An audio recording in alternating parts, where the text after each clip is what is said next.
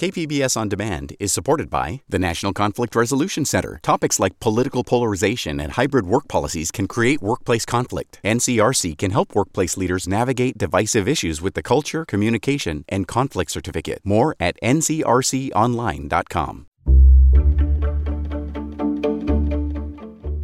Good morning. I'm Debbie Cruz. It's Thursday, November 10th. Who will represent the 49th District in the House is still up in the air. More on that next, but first, let's do the headlines. Election results continue to roll in. The next release of unofficial results will be posted by 5 p.m. today. The registrar of voters said it could be one to two weeks before we have results in some of the tighter races. Final results will be in by December 8th. You can find the latest numbers at kpbs.org slash voterhub.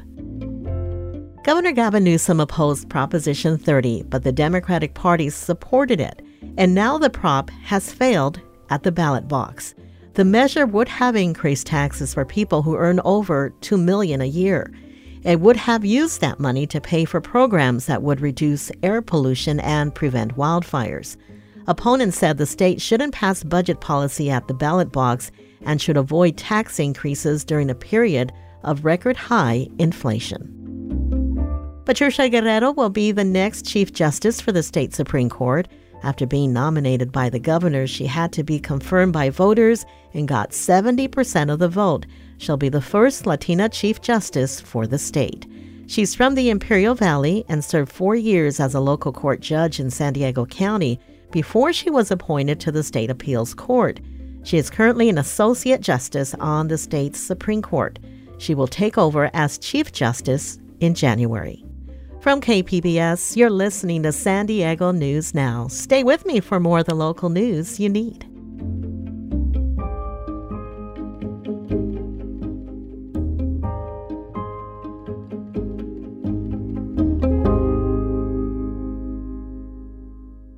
KPBS On Demand is supported by Marrokal Design and Remodeling, helping homeowners with their home remodeling needs. From ADUs to custom kitchen remodels and room additions, Marrokal Design and Remodeling designs and builds your dream home. Learn more at trustyourhometous.com.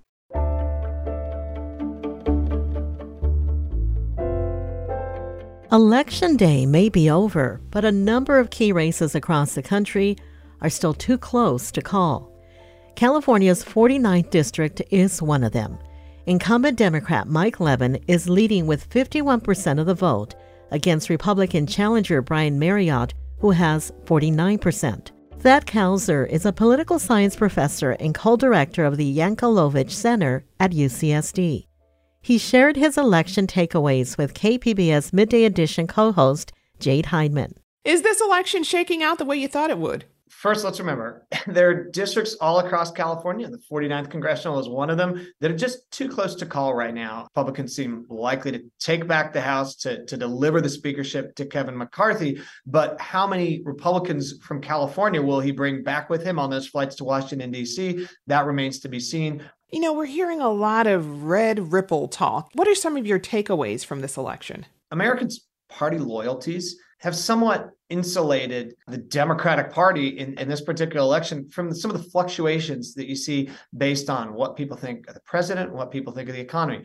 And that is making it uh, less likely that any of those voters abandon the Democratic Party. That said, are there any races across the country that you're keeping an eye on? Yeah, so we're going to be looking really closely at Georgia. That seems to be headed for yet another uh, runoff in December that may determine which party controls Congress. One of the things I've been keeping close eye on is where those Donald Trump back candidates are and, and, and how they're doing. The, the candidates that Donald Trump was really backing have performed poorly. Some of the candidates who took strong stands saying that the 2020 election was stolen have performed poorly. Uh, and other Republicans who've been a bit outside of the Donald Trump orbit like like Florida Governor Ron DeSantis have performed extremely well, carrying uh, Florida by about the same margin that it looks like Gavin Newsom will carry California by. Getting to the 49th, Congressman Mike Levin originally led by a wide margin, but Maryott saw a jump in the polls in recent weeks. What was behind that? Yeah, I think you saw this whole election shift more closely to the Republicans' favor over the last month as as gas prices rose again, but especially in California, and and Republicans were able to to spend a lot of money. So if spending was got got to be relatively even, and and the fact that Joe Biden visited last week was a sign that just how fragile uh, this district is, and just how much Democrats want to protect incumbents like Mike Levin, who who were part of that blue wave in 2018 and trying to survive this red wave. What were some of the biggest issues that separate these candidates for voters? Uh, for for Brian Maryott, he was talking about jobs, gas prices, uh, and everything that seems to be going wrong in America. Whereas Mike Levin was talking about abortion rights, uh, gun control, and he was putting that front center as Democrats were doing across the country. He was touting his environmental credentials, which are near and dear to his heart and his career, but also he was talking about the issues on which he can build bridges with Republicans, including his strong support of veterans and in his opposition to the San Onofre all of those are issues that if he survives, he can credit his, ability to appeal to Republicans and independents in Orange County to uh, reaching across the aisle with issues like those. Do you have any sense of how many election deniers won their races across the country and what the implications of that are? This was a good night for people who wanted to preserve democracy in America. Brian Kemp, the uh, the Republican governor of Georgia, who wouldn't, who refused to to find those eleven thousand votes uh, for for Donald Trump, who, who defended Georgia's elections, he had a good night, won by a large margin. Um, and some of the election denier candidates who were most vocal lost their races. But there are candidates who have cast out on the 2020 election results who have been elevated to Secretary of State positions and to other important positions in elections. And so the controversy over uh, over vote fraud and trust in elections shouldn't exist based on how free and fair elections are and how many legal processes we have to challenge them. But that controversy likely will not go away as we move into 2024. That was UCSD political science professor Thad Kousser speaking with KPBS's Jade Hindman.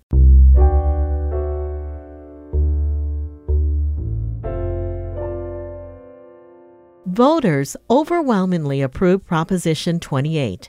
KPBS education reporter MG Perez tells us the state will now lead the nation in funding for the arts in every classroom. The approval of Prop 28 guarantees as much as a billion dollars from the state budget every school year for arts education without raising taxes.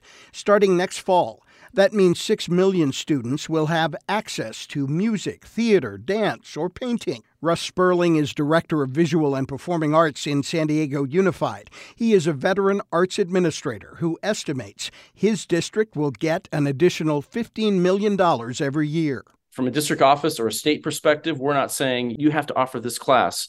We're saying to the principals and the communities, what arts do you want to see at your your school? In other words, the new state funding for all the arts and music programs will be tailored to the specific needs of a school, and that money cannot be spent on anything else. MG Perez, KPBS News.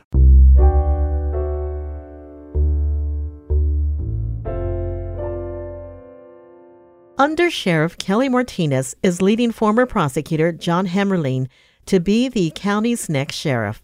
Here's KPBS reporter Kitty Alvarado. San Diego County Undersheriff Kelly Martinez was feeling good the morning after the election. She was leading former county prosecutor John Hemmerling by a 14 point margin in the race for sheriff. We still need to wait for the final results, but it was really exciting to have this much of a lead. And, you know, we've worked so hard and I've had so much terrific support. And one of her biggest supporters is San Diego Mayor Todd Gloria. He celebrated Martinez on social media for being the first female sheriff in San Diego County's history. Even though the vote count is not complete, she's already accomplished many firsts in the department's 172 year history, including being the first female undersheriff. It's exciting, and it's exciting for all of the women who've come before me and all of the women who will come after me and the advice she would give her 21 year old self just starting out in the academy is the same she would give all young women. Just believe in yourself, you're going to do great. On Thursday, the County Registrar of Voters will provide another official update of the vote count. Kitty Alvarado, KPBS News. A measure that would let the county tax cannabis businesses in its unincorporated areas is still ahead in the vote count. 57% of residents so far are supporting Measure A. Outco in El Cajon's unincorporated area would pay this tax if the measure passes. CEO Lincoln Fish says he doesn't think it will have a huge impact. He says it's the state's excise tax that hurts. It's sort of the collective value of all the taxes together that hurt us. And again, most of us in the industry don't really mind as long as it's a level playing field and they use some of those funds to shut down operations that shouldn't be in business. And, you know, there's just not enough of that going on. Fish says no one wants more taxes, but he's hopeful that supervisors will stick to their word and do more to curtail illegal operators. Measure A could generate anywhere from 2 to 5 million per year. Measure B, a vote on the future of trash collection in the city of San Diego, is a tight race, nearly neck and neck. KPBS reporter Jacob Aere says the ballot measure would update the People's Ordinance. Single family homeowners in the city of San Diego haven't paid additional fees for trash pickup in over a 100 years thanks to a law called the People's Ordinance. Meanwhile, multifamily complexes and businesses have to hire private waste haulers. Right now, homeowner service is paid out of the city's general fund, and City Council President Sean Elo-Rivera says if Measure B doesn't pass, other public services may suffer. Um, it will just mean that the job of the city will be more difficult when it comes to delivering the basic services, which means it'll be even more challenging to do anything beyond that. With over 210,000 votes now counted for the measure, no one Measure B is leading by just less than one percentage point. If that result holds, that means the current system would stay in place. Jacob Aere, KPBS News. Another tight race is Measure C, which would carve out the Midway District from the city of San Diego's 30 foot coastal height limit. Early results suggest the outcome won't be clear for several days. That's in contrast to 2020, when voters overwhelmingly approved an identical ballot measure before that one got tied up in a lawsuit.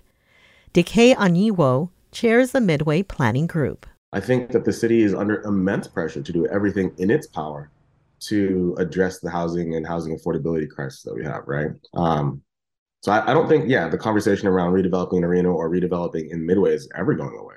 If Measure C fails, the city does have a backup plan. It's appealing the lawsuit that blocked the 2020 ballot measure. That legal process could take years before getting resolved.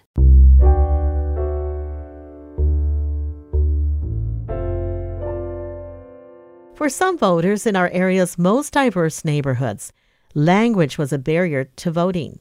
iNewsSource reporter Sofia Mejias Pasco explains. Tens of thousands of San Diegans prefer to vote in a language other than English. But that isn't always easy here. The Registrar of Voters often falls short of its own goals for hiring bilingual poll workers. Having in language assistance makes a big difference for voters, said Emmanuel Milan, a vote center manager at the Martin Luther King Jr. Recreation Center. They come out of their shell and like it's all friendly vibes and they know that they're in a good and safe place to come and vote and do their job. Milan said that poll workers there spoke English, Filipino, and Spanish. Based on census data, the center should have also had Vietnamese and Laotian speaking poll workers. For KPBS, I'm iNewsSource reporter Sofia Mejias Pasco. iNewsSource is an independently funded nonprofit partner of KPBS. Coming up, a local artist is being honored in Washington, D.C. this weekend for his portrait of Dr. Anthony Fauci. We'll have that story next, just after the break.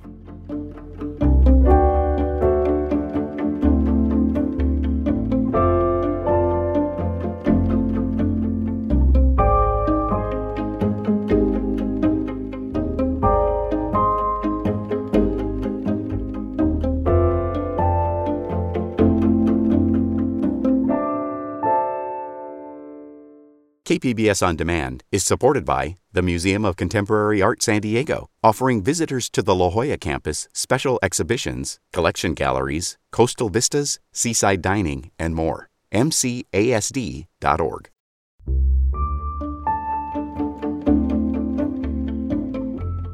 Mexican artist Hugo Crosthwaite is being honored this weekend in Washington, D.C.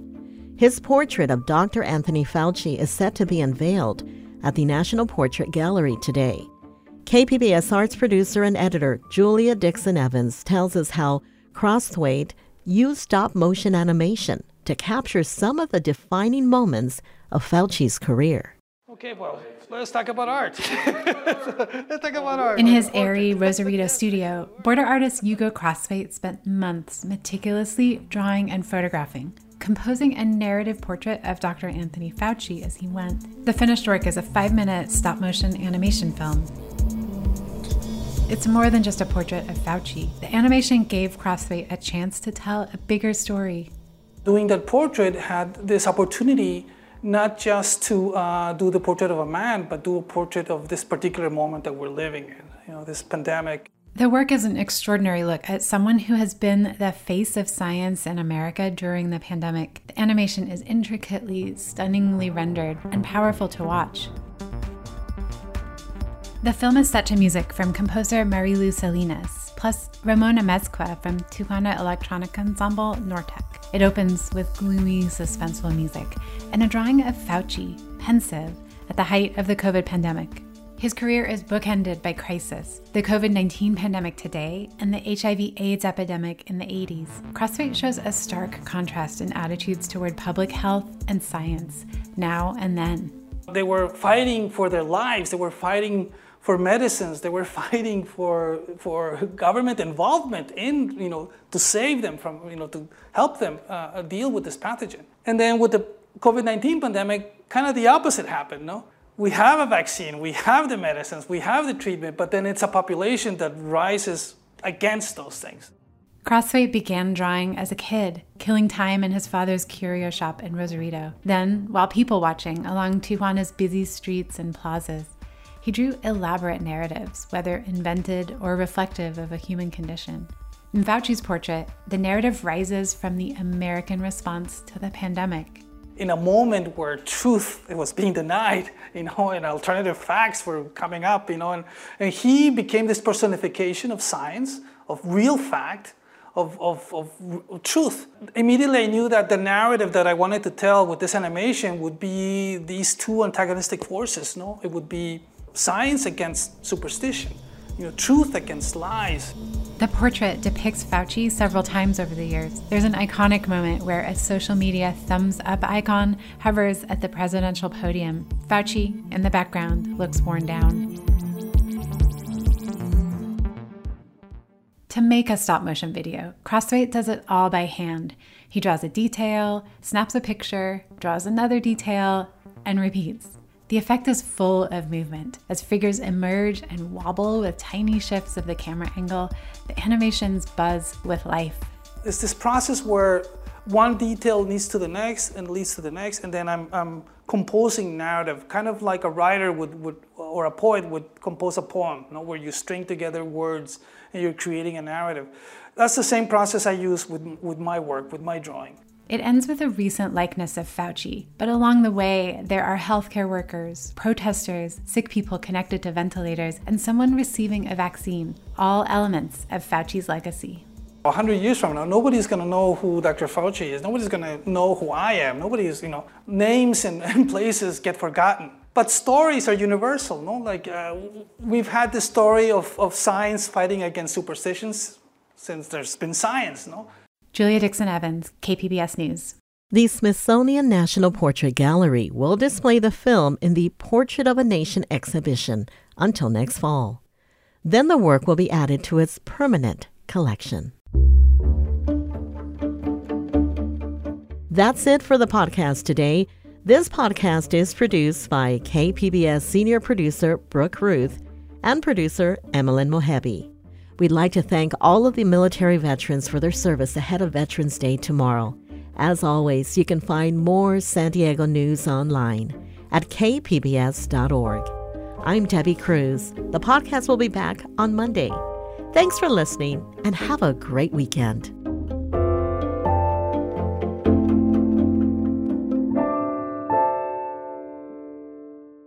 KPBS On Demand is supported by UC San Diego, offering the online Master of Data Science program, a blend of computer science, statistics, and domain expertise. Learn more about University of California San Diego's online Master of Data Science program at omds.ucsd.edu.